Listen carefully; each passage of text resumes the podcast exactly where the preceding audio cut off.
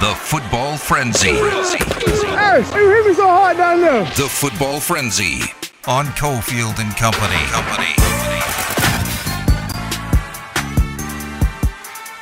Five o'clock hours here. If you're uh, looking for the Big Five, we have a Big Four at four now. So that's up at lvsportsnetwork.com. It's a Big Four at four, and you can listen to the first two hours of the show. Really, all three hours will be posted here in just a little bit. lvsportsnetwork.com. Good guest spots with Justin Watkins earlier, Caleb Herring. We're going to talk to a former New Mexico running back, Dontrell Moore, in just a little bit as uh, he's going to help break down the New Mexico side of things for the game on Friday night against UNLV as the Lobos are in town. Give me some crunch, crunch.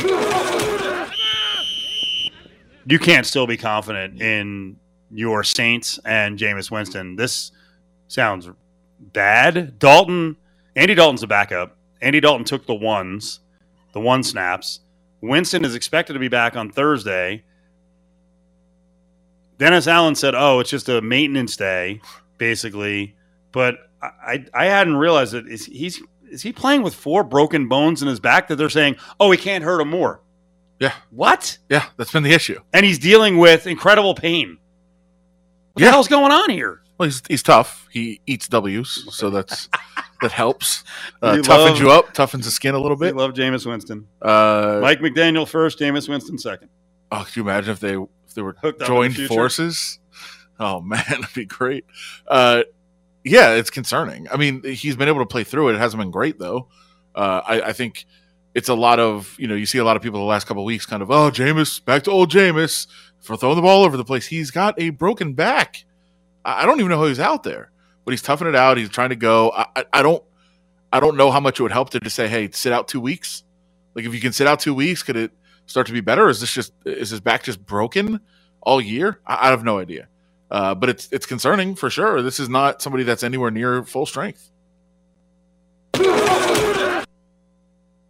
Is there hope for the Jets not to be the worst team in the league? We were talking earlier in the week about the Raiders being 0 3. They're not the worst team in the league. The Bears are pretty bad. The Commanders look awful.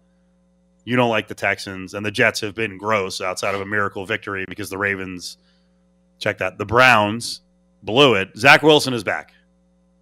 Hide your moms. Can the Jets be decent with Zach Wilson? Although they just found out the other day they've lost another tackle for the season. I mean, that'll be helpful to, to Yeah. have to For- have nobody protecting your Right. franchise future for a guy who already jacked up his leg in the preseason, trying trying to run. Now he may be on the run all the time with his uh, offensive line beat the hell. Yeah, I think. Listen, I think Zach Wilson's a work in progress anyway. So I don't know that he was going to step in and all of a sudden make the team really, really good. I don't know that he's better than Joe Flacco right now. Uh, I mean, obviously he's the future, and you hope that within Right. you know by this end of, the end of this year, start of next year, like he is better. But uh, right now, I don't necessarily know that's this huge upgrade. I think he's going to make some plays. I think he's going to make some mistakes, and you know you, you've got to get him back in there to help him, you know, facilitate his development to learn. But I, I don't know that they're going to be all of a sudden transformed into something much better. Rubbing salt on my Jets fan wound is the guy that I cried over when I knew we weren't going to get him, and I only use we every once in a while because it gets very emotional with Trevor Lawrence. He was the offensive player of the week in the NFL last week. Of course, Awesome, of course he was. Yeah. awesome. All he had to do was rid himself of that, you know, that anchor that was Urban Meyer. It's early to say he's going to be awesome, but it is amazing the night and day difference between playing under Herb and playing under Doug Pederson, who's at, at worst an average coach in the NFL and a pretty good, you know, offensive innovator. Well, whether he's a great coach or whatever he is, however you want to categorize him, he's an adult. Which is something that Urban Meyer is not, and never was, and never will be. Which, which by the also way, a decent human being, which is something Urban Meyer never will be. how many schools are lining up to try to grab Urban Meyer after the season? Colleges. It's Yeah. insane. The names I see. Stop. Winning cures a lot. Yeah, but he's such a freaking creep. He's horrific. he he enabled and covered for one of his coaches as a chronic abuser of that coach's wife, not Herb's wife. Dave Bliss was coaching high school basketball here last year, That's a good point. or two years, whatever it was, two years ago. Yeah. Like, nobody has ever. Throw the I was going to say nobody. throw the throw on the clo- the cloak of faith yeah, as uh, who the, I'm trying now. I'm trying to think who who pulled it on us last week. Who pulled it on us? Oh, it was uh Bobby Sarver. The owner of the Suns. Yes. It was like three days after he announces, "Hey, I'm going to sell the Suns." Then he fires this thing out. He's like, "Well, you know, in today's society, I'm a man of faith. You know, you think you'd be forgiven and get a second chance, but no second chances anymore." Like, wh- this is my fault. You mistreat subordinates. You throw around racial slurs. That's my fault. Yeah, you don't have enough faith. If you had faith, you'd understand. Okay, I don't understand. I guess You're you can't oh, judge. God, stop! You're not God. You can't judge. Please stop. It's. I mean, Please, you know what? Let's let's just do it. Put Sarver on a football field. Go get him, Ari. Okay. We needed. He was so- fine. We needed some squealing after that. his face protected him from the tackle. He's fine. it's the best left tackle you'll ever have, Steve. Okay, I knew I knew you were going to be in trouble today because you're running a tight schedule today. And when I spoke to you yesterday about Raiders availability, right? We got the afternoon show that goes three to six. Availability today was, I think, what was it, two thirty to three fifteen, something like that. It went late. Too. And and you were like, ah, I'm not going to watch, you know, Derek Carr. I'm going to go in the locker room get the other stories. And as soon as I saw the Dan Orlovsky video going viral where he's burying Carr, I'm like, like now everyone's going to have to sit there and you know listen to Carr or try to get something out of him. Did he address it at all? I was someone there. tried. To, you weren't there, no, I was in the locker room. really? Yeah, but I I I know that it was asked because it was Okay. asked. It was also asked of Josh McDaniels this morning. Well, I heard the McDaniel's answer, and we played it earlier. And frankly, I don't think.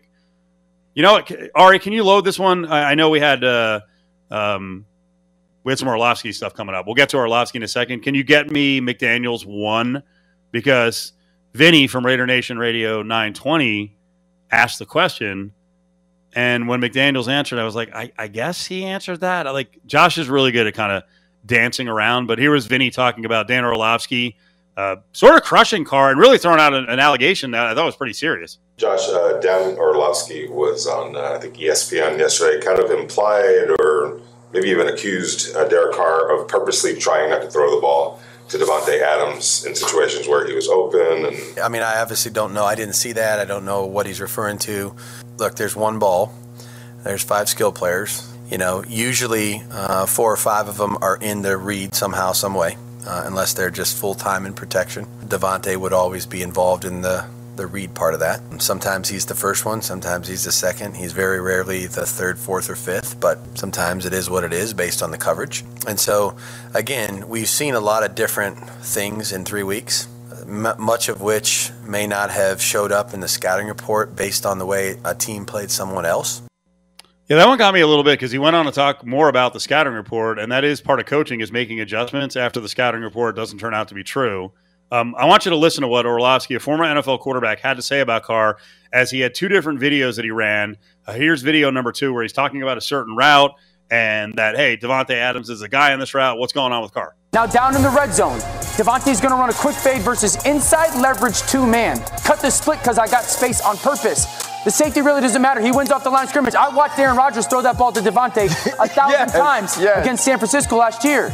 But he's not even looking over there on third and eight down in the red zone. That's only three clips because it's television. There's like six of them Right. where the defense tells you ball should go there. And it's Davante Adams. Okay. Now, when I watch this, I also I was also thinking to myself, man, I'd like to get ten different quarterbacks, uh, all different ages, in the room with Orlovsky and see what they have to say. Because Caleb Herring didn't exactly agree with all of what Orlovsky said. Caleb was on with us a couple hours ago. He's a former UNLV quarterback, and he's he's very good as the analyst, and you know, he he really breaks it down. I, I think sometimes when one quarterback gets on another, it's like, oh well, that's the gospel, and he's absolutely right. And then you had a couple of defensive players there, and Ryan Clark, and I forget who else was there. Um, and they're like, yeah, yeah, yeah, yeah, yeah. This is a very interesting situation. It is. Well, and I think in in part of the clip uh, that wasn't part of that one that that I think was where a lot of times you're making good points, you make good analysis, and then ev- there's a part of a clip that everybody just takes. So the part where he said he's intentionally not throwing to Davante Adams is what everybody ran with. So what he's what what he's essentially saying is, look, a lot of coverage is designed to shut down Davante Adams, and Derek Carr is going in other places. But there are times when he can have Davante, where Davante should be the read, where he could throw it to him, and he goes somewhere else. So it's not like the, it's totally shut off. And I think the point he was making is, look, he threw it to him 17 times in week one, and now he's trying to find ways to not throw it to him 17 times.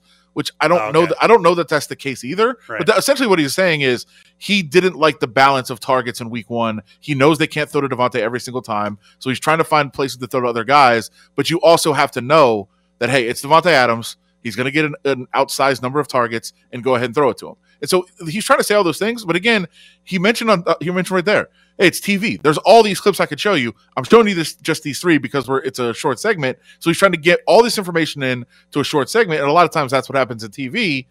Not not to crush TV. That's that's what it is. Right. Um, I watch a lot of this stuff on YouTube where it's unlimited, and I, I see a lot more breakdown, a lot better breakdowns, a lot more analysis because it's not time constrained to a commercial break necessarily. But I think when you have something like this, everybody runs with that one little part of the quote, which he said, and I think he takes ownership of the fact that he said it.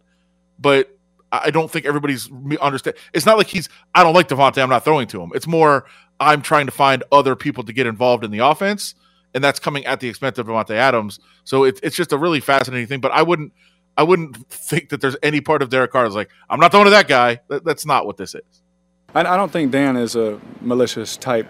He never has been. You know, he from the times I've ever talked to him, he was super great guy. So I have, I got no problem with Dan. Uh, That's first and foremost. And anything I say, I have to say that first because no matter what I say after that, that's all you'll see is on the headline. You know, but at the end of the day, like I'm going to listen to Josh in my progressions and what he's telling me in the game and Okay. I think McDaniels is also kind he's slipping in mentions that, you know, the distribution can get better. He he'll mention things in his answers that, hey, sometimes we don't make the right read. The ball isn't thrown the right place. We're Yeah. we're trying to adjust. Well, that's every every quarterback of all time. I mean, sometimes Tom Brady doesn't make the right read. Right. Sometimes you know Aaron Well, Rodgers. I, think it's also right fair read. to point out that that while you know the guys on ESPN when uh, Orlovsky said like I saw you know Aaron Rodgers hit Davante Adams on that you know this many times when Caleb was on earlier he was like Aaron Rodgers is one of the best arm talent guys Right. in the history of the NFL. It's not to say Carr's bad, but maybe he can't do it all the time. Aaron Rodgers is freaking awesome. Give me uh, one more reaction from Carr. you know, we ha- you know this is we're only three games in to us playing together again, you know, and uh, it hasn't been all bad, you know, and so um, for me to not want to throw it to him or anything like that, I, I wouldn't I wouldn't necessarily agree with that. Um, but but you can I get what Dan's trying to say. You know, everyone wants to see Davante get all the yards and all the catches, but if you flip him and max numbers, no one says anything. Okay, Yeah. Uh, I, Mack Hollins he's talking I- about. yeah. No, I guess uh, it's it's okay. Um, right. Maxx Crosby. But- Hollins. And Adams has a touchdown in every game. And then I think another part of what Josh McDaniel said today that is kind of important is we all talk about this. Hey, Derek and Davante pick up right where they left off. Well, that was nine years ago. And Davante Adams wasn't Davante Adams then. Davante Adams is good, a very good player.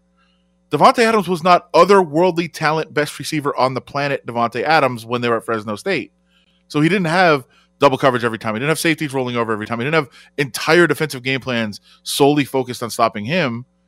And and as McDaniel said, it's also not college defenses aren't as sophisticated, so it is still a learning process for them to understand how to attack NFL defenses that are focused on just stopping their connection that it was in college when you didn't have that same level of preparation and focus on you and you alone. So uh, that is a process still to learn. It's not like you can just say, "Hey, we play together, we got this." Well, it's different.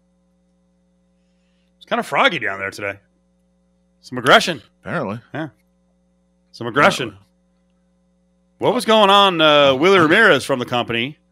He's been he's been really beside himself about this offensive line thing and being told back in the preseason that there were seven guys worth playing, and that's the way it works. And I should, should point out there's also after week one they said the same thing. yeah, and and Willie's been very much on like let's get to five. What's going on here? Well, can I, I'll- but his I'll- delivery today was. Are you going to play the question that he asked? Oh, I was- yeah. I was going to set it up by saying it's not even just the, the delivery. Willie was in a power stance. Oh really? He walked up to the front of the media room. oh really? Got in a power stance with his head with his head tilted back. He's like, "Let's go." I was like, "Whoa!" In the preseason, we asked you about the rotations, and mm-hmm. you said this is normal. We're not going to have the same five guys. Yeah. Three games in, and I get it. There's some injuries. You've Yep. said, "Hey, we're still looking for the formula." Yep. It's now seven games. Yep. When's the formula work out? I, I think when it's again when it's clear and and and evident, I think that's what it is. Um, look, I nobody would like that to be more evident and clear um, than all of us in here. Um, you know, to to say, hey, this is we, we don't need to do anything else, and.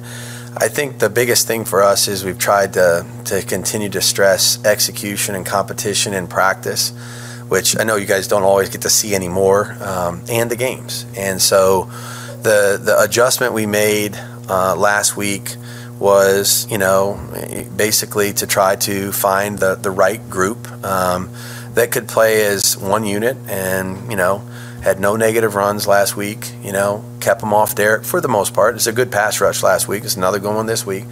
Um, and so I think that there was definitely some progress made there. Um, Andre was out again, you know, last week. So, um, you know, it, there's definitely an element of patience for that. I just think we, you know, sometimes you want it to be um, done before it's done. Sometimes you want it to be simpler before, you know, really the decision should be made. All right. There you go. I hope Willie's happy. I don't want to see him standing in front of the room flexing. I hope so too. I was I was scared. I was kind of backing down. I was like, "Whoa, what is what is going on?" You're like, "When's it gonna work?" And then uh, somebody accused him of looking like a bouncer today at, at, at practice. He was geared up, ready to go. He's been very annoyed about this whole O line thing, and in a way, he's a conduit for the fans because the fans have been annoyed about it. So I don't mind the question. I don't mind the tone. McDaniel's apparently didn't mind the tone. No, I mean, there was earlier in the question too. Uh, Willie said something along the lines of, "Hey, if I knew more, I'd be up there." Like, whoa, whoa. Yeah, okay. He did. He, we didn't pull the, the, the whole question because it was kind of typical Willie style. We like Willie, but sometimes the questions get a little long. But he he actually did he did it nicely where he kind of set him up like, "Hey, you know, I'm going to ask a harsh question, but I understand, you know, I'm not a coach. Don't get don't get offended." But it wasn't the words. It was. I mean, he was he was trying to. God, I wish they had a camera on you guys. All I, I wish- see, I watched it. All I could see was McDaniel's. I actually wish McDaniel's wasn't on a podium and higher than us. because I think Willie would have tried to get taller and like look down on him, get the shoulders broad. He was in. He was ready. Join the conversation on Twitter at ESPN Las Vegas. There's going to be some times where that happens. I tried to warn everybody, but I knew that this would come, uh, especially when Tay showed up and everyone was excited to watch us play together, right? Um, but again, I got nothing wrong with Dan. You know, I've always respected Dan, and there's nothing there's nothing there for me. But um, but when it comes to the reads and, and all that kind of stuff, I I'm just going to do do my best ability what Josh wants me to do.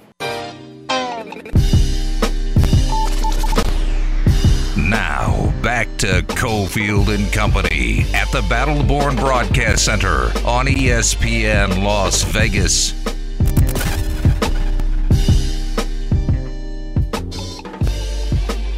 Rolling on five o'clock hour, Cofield and Company.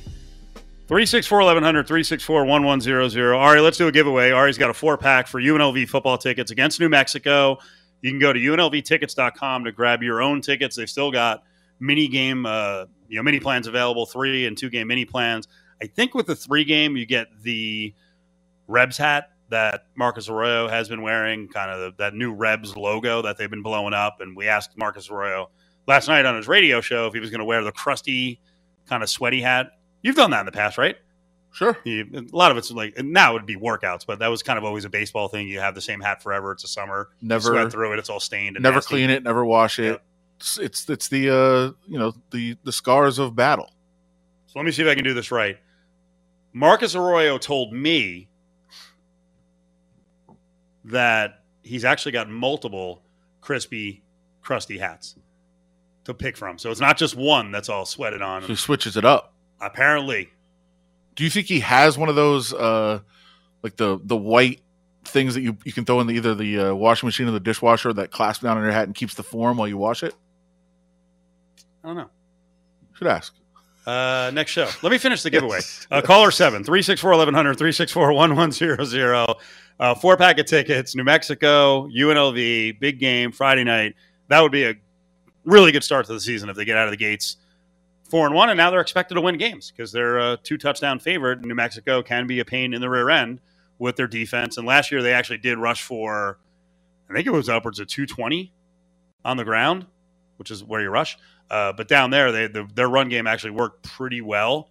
but uh, UNLV was able to cause some turnovers, really knock the hell out of their quarterbacks, and had some game changing plays. There were a couple of deep passes that uh, Cam Friel connected. I think it was Kyle Williams on on one of them. So take a try now 364 1100, 364 1100. Ari, while you're doing that, I'm also going to ask you to juggle because I actually do want McDaniels four here in a second. I know one of the angles, you had a couple angles you wanted to cover today, and we'll get to another one towards the end of the hour. But one of the angles you wanted to cover was the fact that the AFC West, and you know, a lot of people nationally are mocking on this now. They're the same people who said the AFC West was going to be the best division ever. Um, it hasn't been a perfect start for the division. Chargers have beat the hell. Raiders have lost close games. Broncos can't score. Chiefs got upset by the Colts and Eric Bieniemy uh, is ready to be punched by lots of people, but that was the case the last couple years. I know you asked the question, and I guess it is sort of the little bit of a savior for the Raiders. You were you were talking about, hey, no one's looking looking like they're going to run away in the division, so maybe the Raiders still have a chance. Yeah, it was. I mean, some, and I'll just I'll go behind the scenes a little bit. Sometimes, like you're just working on a certain story, yeah. and you just want quotes for that story, like get your reaction to it. So yeah, my story for Sunday is you know my my game preview is about the fact that everybody kind of coming into the season was like, oh, this it's going to be a three and zero oh versus three and zero, oh, or two and one versus three and zero oh coming into this game, and you know everybody everybody's going to be you know looking looking great at all these AFC West games, and right now. Chargers are hurt and stumbling, and Justin Herbert, who knows when he's going to be healthy. Uh, the the Broncos are two and one, but they are kind of a disaster. They're a laughing stock, even though they're two and one, which is silly. There's still plenty of talent on that team. I think they're going to get a lot better. And the Chiefs obviously are coming off a loss to a team that didn't have another win. So, uh, yeah, it's not it's not the glamorous marquee thing that everybody thought, but I think still very very important games and very good teams in this division. Want the skinny on UNLV football? Listen to the weekly UNLV All Access podcast with Cofield and Caleb Herring. A new episode drops each Thursday morning at UNLV All Access on Twitter. First and goal from the six. Brumfield throwing for the end zone, and the pass is caught by Kyle Williams for a Rebel touchdown. Over the shoulder catch. Great pass. You're listening to Cofield and Company, live from the Battleborn Broadcast Center on ESPN Las Vegas. All right, big game coming up in the crazy topsy turvy Mountain West Conference. UNLV off to a three and one start. New Mexico's improved. They're coming to town. It's a Friday night game. It's on CBS Sports Network. Eight o'clock start. And when we talk Lobo football, we like to lean on one of their legends. This is uh, Dontrell Moore guy who rushed for a thousand yards, four straight seasons, 59 touchdowns as a Lobos up with Cofield and company. How are you, sir? with that introduction, I'm feeling pretty good. I know, right? How pretty good lead Yeah, it's funny. Uh, this week has been uh, Mountain West Conference or uh, this region legendary running backs because we had Robert Turbin on at the beginning of the week, and Robert mm-hmm. had like I think 40 plus touchdowns in in his four years at Utah State. So let's uh, first of all let's talk about uh, coming back to familiar ter- territory for you guys. And I know you know it's two years removed, but I'm sure for a lot of folks who follow and cover and you know played for New Mexico, that COVID season is never going to be forgotten because you guys got displaced and had to basically uh, you know stay here and play here a lot in Las Vegas. Yeah, it was pretty crazy to think about that that that 2020 season. Uh, the familiarity, the comfort with um, with Vegas. Obviously, it's not at the same place, right? Playing in the new uh, stadium, or you know, um, Raider Stadium, but just being in Vegas is a, is a comfort level for the Lobos, who had to go through what not a lot of teams went through during. I mean, COVID was a crazy year, but just the the the the season that they went through to en- endure all the things they went through. Um, it's just pretty crazy, and now here comes full circle, and and I think it'll it'll make for a pretty good game on Friday night. Has that year paid some dividends in team in terms of like team toughness and resiliency this year? Of course, and that's just a personal opinion. Um, you know, talking to some of the players, you know, they they they uh, talk about that season and talk about what it went through and it was just an opportunity to play football and then some of the players got that covid year so right so they're still it was like it never happened but it did. So yeah it's it's i think in terms of an uh, uh, an organization or a team right or if, if if you will it just okay this is what we can do. Things are never going to be this tough and we endured right? We you know they Lobos won three games at the end of that year. That year, it was just a crazy year, um, to say the least. And um, yeah, it, it it it builds character, it builds your team, and I think they've they've they've used a little bit of that season and that toughness to kind of transition into what has been a, a decent year thus far, um, and just you know trying to get better for sure. Where is New Mexico better uh, first on offense? Initially, you know, to start the season, the 41 points against Maine, you know, there was a lot of improvement. Um, still 130th in total yards this year, so you know, which is similar to last year when they were 130th in overall offense, which is not very good. But specifically, I think there's a there's more weapons. They're not being used necessarily like they want to um, this year, but there are more weapons. Jordan Porter, Miles Kendrick, Nathaniel Jones being back, one at the receiver, one at the running back position. Um, so I just think more weapons. Um, the offensive line. Um, took some uh, injuries in the um, uh, Wingfield at the very beginning of the year, um, which was devastating. But I think they're better. Um, even against LSU, the start of the game, they were running between the tackles and probably didn't do it enough, which is like, oh, you know, we're not going to run at them, but just a lot of overall team speed. But I think the overall offense, even though the numbers aren't necessarily saying it right now, um, they are better in, in multiple spots. Well, the fact that uh, Miles Kendrick is playing you know all the downs that's an improvement. Because i'll tell you last year unlv went in they won their first game of the year but i thought one of the biggest factors in the game is that unlv just brutalized your quarterbacks and you know they, they couldn't stay healthy they were limping around so much better situation uh, this time yeah. around. How is kendrick so far yeah, that's that's a very good point. Like over the years, I've been I've been broadcasting now for nine years, which is crazy. Um, the Lobos have had unbelievable bad luck at the quarterback position. I'm not going to ring off all the injuries and stuff, but multiple years they've gone through from at one point they were QB one to QB five, literally where the starting quarterback that started the first day was now five quarterbacks out you know, which is insane. And yeah, maybe that's the best part about it. Um, he may not be playing at a high, high level right now offensively, but he's in there and he's consistent. And I think you know, they'd like to see some of those turnarounds and, um, you know, a tough bruising schedule. Um, you know, obviously with LSU, now you get to to conference play and and you hope for the best. And I think that Miles, who won the the job in uh, camp, is more than capable. Uh, dual threat, can make the throws. I, I think that he's pressing a little bit, um, and you know, just from a, a personal standpoint. But I do feel that um, he's their guy. They got the right guy. He leads that team. He commands that offense, and they just need to figure it out, both from a, a scheme standpoint, I mean, a play calling standpoint, and a talent standpoint. And um, you know, they'll, they'll like to get things going on on uh, going um, Friday night. Dontrell Moore with us, former New Mexico running back, color voice for the Lobos on radio. I'm going to ask you a question I asked um, Danny Gonzales at Media Day back in uh, in July. Well, it was it was the, the my questions are kind of goofy sometimes. I try to be direct, oh, not being right now. But I, I I asked him, hey, does the triple option lead to winning football in this year? And he kind of looked at me like, bruh, um, you answer the question. Does, can the triple option win in this era of football? Are you asking me that? I'm asking you that. Not the, I know you are. Coach no, me down said it works in other I, spots. It's all good. Um, the short answer to Dontrell Moore is no. Um, okay. I don't think you can be completely successful. I don't think you can win um, championships running the triple option, just the triple option. I think you have to be versatile with any offense, but just the triple option in and of itself, I don't think you can win multiple champ. You have to be able to throw the ball. You have to be able to put the ball in the air. You have to be able to run NASCAR. You have to be able to. That's that's this era of college football. And unless you have.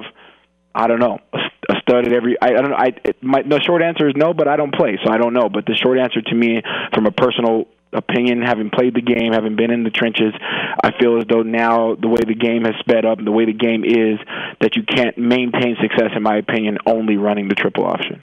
What does Air Force do differently with their run game and the option that actually does allow them to yeah. win seven, eight, nine, ten games? Yeah, so uh, an Air Force is a different monster. Here's why: it's a system that has run it for a hundred years. It's what they do. That's their their athletes go there buying into that. Right? They're they're obviously you know military but I'm saying it's just different because that's what makes them different. That here's what I, here's why I, why I think the triple option won't work on other places other side. Of, if I'm an athlete, if I'm a star running back or I'm a star receiver, and I go to New Mexico and I was told that we are going to throw the ball, but then here we are, we're going to run the triple option. I can't buy completely into it, and so I don't execute it with the same veracity and the same ferociousness and the same execution that I would if I was at Air Force because I knew that's what I was getting myself into. Football secondary, and I'm doing exactly what I'm told to do. That's just how I feel having played Air Force and prepared against Air Force all those years, and now seeing it another and now and now when I was playing, Air Force wasn't getting those type of athletes. Now they're getting those athletes who are committing themselves to serving and also going to the Air Force way. So I just think it's different. Running that offense at Air Force is their offense. It's an identity. It's not. It's not an offense. It's an identity. And if you get athletes who go down there and they know they're that's what they're doing, they execute it well and they know that's what we're doing. But if you had another school where you felt like, well, maybe we can throw, maybe we, you know, I got some other things going on. I want to, you know, catch 50 balls, or I also want to run option, or I want to run, you know, top then you don't buy into it with with the same you know vigor and valor that you would, in my opinion. So. Let's talk about the, uh, like I said, topsy turvy nature of this conference. Uh, you guys got to play Boise State. It was very competitive. What did you think of Boise State on that night? Because since then, they've come unraveled.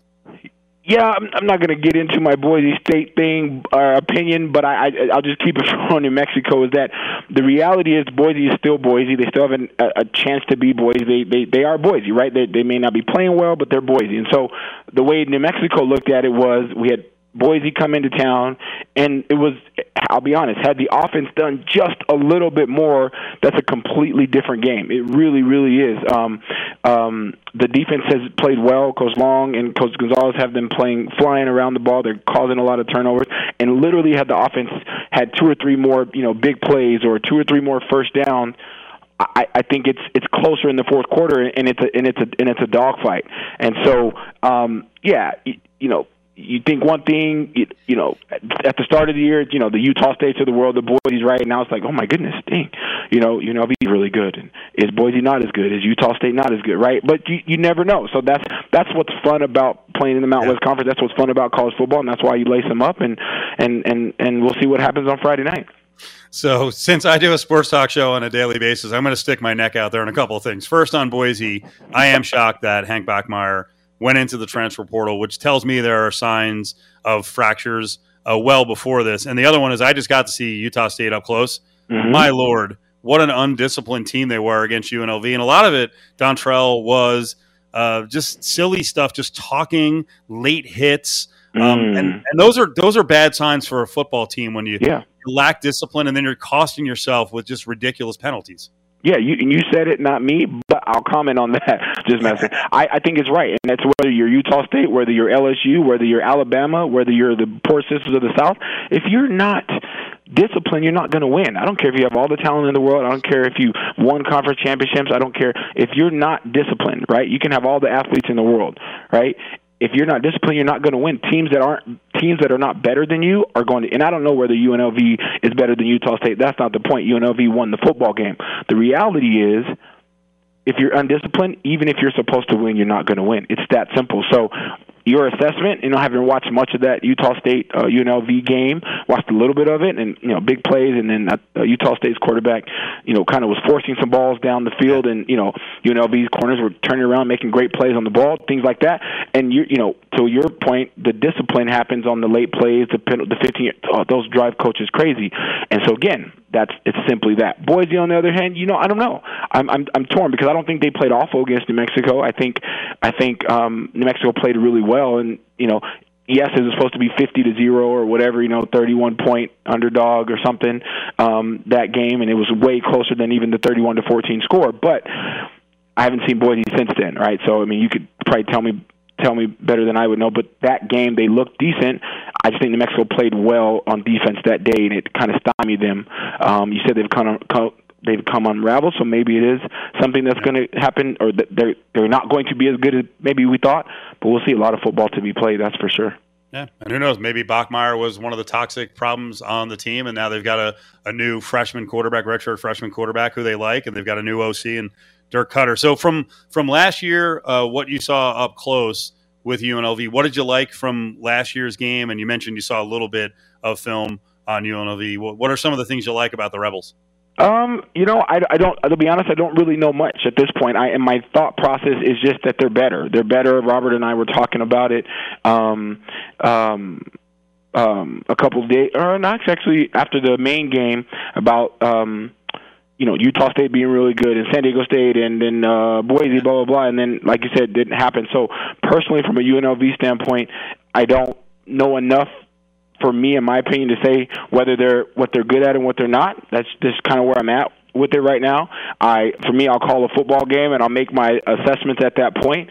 Um, um, I know that Robbins is doing running running the ball really well. I know that that Brumfield is, is is slinging it from the left. They, you know, some option plays. Like I said, I watched a little bit of the Utah State game and looks like not afraid to go deep. And um, you know, but overall, I'm not really sure of my assessment. I just know they're better. Three and one, right? Beat you guys beat uh, uh, Idaho State, beat Utah State, barely lost to Cal. So I know that there's that's a good football team. But as far as details specifically, I'm not exactly sure. I know they I know they're getting it done, and it'll be a good good football game on Friday night. And some of those names you mentioned are actually transfer portal guys, which I think is one of the big questions in program building around college football now. And I'm sure uh, New Mexico, you know, they're, they're taking advantage of it at quarterback. Yeah. Uh, this is a decision that coaches have to make. Do you want to get old quickly? Do you want to bring in guys who are three or four year guys as you know true freshmen, or you go to the portal and try to bring in power five guys and guys beneath you for opportunity? The whole thing is completely fascinating to me. It is. The transfer portal is literally like I don't know whether I like it or not like it. I haven't decided yet. I think it can be a really good thing. Uh, I think it gives college athletes an opportunity to go play elsewhere, but it also to me says, you know what, I don't really have to stick things out. I am unhappy. I can get out of there and I can go play where else. And that's why there's not loyalty or you know kind of a, a sense of like work things out and figure it out and work through the hard things. Um, but I also understand that I, I think they should be able to leave. But I don't know. I, it can be tweaked just like the NIL stuff needs to be tweaked as well because I don't think I should be a millionaire at 18. You know, but that's just my personal opinion. Um, but yeah, I, I I think the transfer portal has helped a lot of teams. Um, um, you get them in there, and if you do it the right way, there's a transfer portal like a, few, uh, a couple of offensive linemen on the Lobos. Uh, Wingfield and Davis, who will have two or three years, even though they're transfer portal guys. Um, so if you do it the right way, you can um, you can it can be beneficial where you get them where they've had some experience, but then they're not one and done or they're not gone next year. So yeah, we'll, we'll see how it plays out, but it's definitely affecting college football for sure. Dontrell, thank you for a couple of minutes, and we'll see you out at Allegiant on Friday. Awesome, Steve Adam. You guys take care. I appreciate it. Thanks for having me on. There he is, one of the all-time great running backs at New Mexico, Dontrell Moore. Okay, he's right. It is still up in the air with transfers. Yeah, and I think transfers, you know, when they're playing well and and you're winning, you don't have many challenges in terms of making sure the team sticks together. Um, f- this is a very early judgment for me. From what I've seen so far on the sidelines and talking to some guys and watching practices, uh, I also think UNLV did a little extra, you know, due diligence when they examined guys. They didn't just grab Power Five guys to grab Power Five guys. They grabbed guys they thought would blend in and were good character guys. And um, I'll give you a good example on the way back. We're going to have a conversation tomorrow with uh, Nick Williams, who's a transfer in and highly impressive dude. And by the way, we got an update on. Uh, it was a wild day today at the Raiders with the press conference. A lot of the kind of misunderstandings, you know, aggressive questioning, and then you throw in the Arlovsky thing. There's a lot going on around the Raiders right, right now in terms of keeping that team together. Join Cofield and Company on Thursdays for the live 2 to 5 show at Silver Sevens Hotel and Casino. During all NFL games this season, get 77 cent beers. It's Thursday night football at Silver Sevens, Flamingo in Paradise. Cofield and Company presents Hey, hold on, hold on, hold on, hold on, hold on. Bag up, bag up. Grab Bag. Don't touch it. Don't even look at it. Only on ESPN Las Vegas. Stick your hand in there, Dave. We were talking about keeping teams together, Adam Hill. And I know you would love to see your old team, the Buffalo Bills, fractured, but nothing will break them up. Uh, did Morstead and uh, who's the gunner's name? I don't even know his name. What's the? It's the personal protector. Is that what you're talking about? What is it, Sherfield? Yeah, Trent Sherfield. Okay. The personal protector. Uh, so the punter kicked the ball into uh, Sherfield's rear end. Yeah. And they apparently they've worked everything out. They took a nice picture with each other yesterday, and they're all good. So that's a lot of pain, though. A punt right in the crack that hurts. Well, you know who my favorite people in the Raiders locker room are. Of I'm- course, I'm, Special- special honorary- teamers, yes. Uh, my story tomorrow is reaction from the punter and personal protector of the Raiders. Oh, you, did you do a feature on this? Like what would happen? Yeah. If there was a butt punt with the Raiders? Well, I, my question, my first question to AJ was, uh, everyone in the world for the last three days had just had nothing but fun with this clip. Does a punter see it differently than we do? And he basically said it's the kind of thing that you wake up screaming and you realize it's only a nightmare. you wake up in the middle of the night. No. I give the, his exact quote, and uh, this I just wrote this up for tomorrow. Uh, that's one of those bad dreams you have when you wake up in the middle of the night, drenched in sweat, and you realize it's only a nightmare. Uh, it's an unfortunate situation, but that's why in the back of the end zone you don't back up unless you want a football enema. It's a good line. Yeah, that's a real good line. I was very happy when he gave it to me. I was like, perfect. Stick your hand in there, Dave. In the end, that's what you're looking for. You want good quotes. You want good stories to write. You want to cover stories. So let's do the setup here properly. Davante Adams. It was just announced today that he's going to be driving the pace car at our NASCAR race, our second NASCAR race. Yeah, very cool. During the bye week. Okay. It'll be, it'll be a great event. All right. It's very likely that your bosses will be like, "Hey, that's a good note. Let's let's you know if you can, let's ask him about it." I may That- have gotten that exact email. That that happens, right? Sure. And I think fans fail to realize, and I'm not saying, hey, if someone asks a question like, hey, you know, it's not my fault. Someone instructed me to. Like you could you could also, you know, if it's if it's something stupid, you'd be like, you're gonna push back and go, I'm not asking about that, Sure. or the timing's not right. What we're talking about the Raiders being uh or, or feeling, you know, kind of bad and having some pressure right now because they're 0 and 3. In no way do I believe that when you go out to these press conferences when they're struggling that you can't talk about other subjects. Listen, I've covered UNLV football here like very closely the last three or four years back to Sanchez. There was a lot of losing, right? It's not all going to be football. And it's not like you're mocking on the effort to win or we're not taking football seriously if you talk about other things, right? That's part of the job. And I think most times players and coaches kind of welcome it just to get your mind off a little bit and show, hey, you know, everything is not football, right? So this is you asking a question of Davante Adams. I think Adams misunderstood in a way. And there's a weird vibe here. I, I don't players get on the defense that haven't played very long, but have still impact players on the defense that haven't played very long, but have still came in and um, you know made a name for themselves. So they, they really don't have a weakness on defense, which is something that helps them. Even though we do know they're a defensive-minded team, still got to go out there and try to make plays. So I wouldn't call it easier, but um, I mean it narrows our focus on offense down for sure. We know you're fast on the field. You're going to drive a pace car coming up in a couple weeks. Would you ever drive like a, a race car for real? Uh, yeah, I, I, I, I would, but I'm gonna, I'm gonna keep this today a little bit more. We got we got more important things we got to focus on than that. We don't we don't need people worrying about that type of stuff because then you know how that goes. And I think you know what you're doing too, but uh, we're not gonna do that. You guys good? Okay, that's it. That's the end of the cut. So I think you I think you know what you're doing is the weird part of it. Yeah. And then it, Um, was- then it was very quickly. Then press conference was ended. Right. What were you doing? I have a note in notebook tomorrow that Davante Adams is driving a pace car, and Right. I wanted a quote about him driving a pace car. So then people started tweeting at you, I guess in response to what Adam said, I think you know what you're doing. So Yeah. what are they alleging? Uh, apparently, that I'm making some kind of comparison to Henry Ruggs, which I didn't even obviously consider or think about. I it, it, they announced today that Davante's driving the pace car. I thought it was a fun little side note. And by the way, people that said they're 0 3, ask football questions. I did 15 minutes pressing Davante in the locker room on Sunday. He was very good. A lot of a lot of good answers. And he did what 12, 13 minutes before this about the same thing. It's not the way it works, folks. So it doesn't have to be all football questions. Cut it out. And knowing Adam and how sensitive he is to all the stuff last year, because I remember when Sammy Hagar was going to sing at a game, do a concert at a game.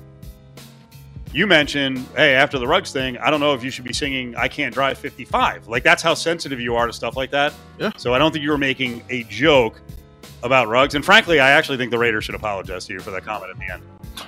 They, they know. won't. I'll but talk that, to- that, talk to him that is outrageous to accuse you.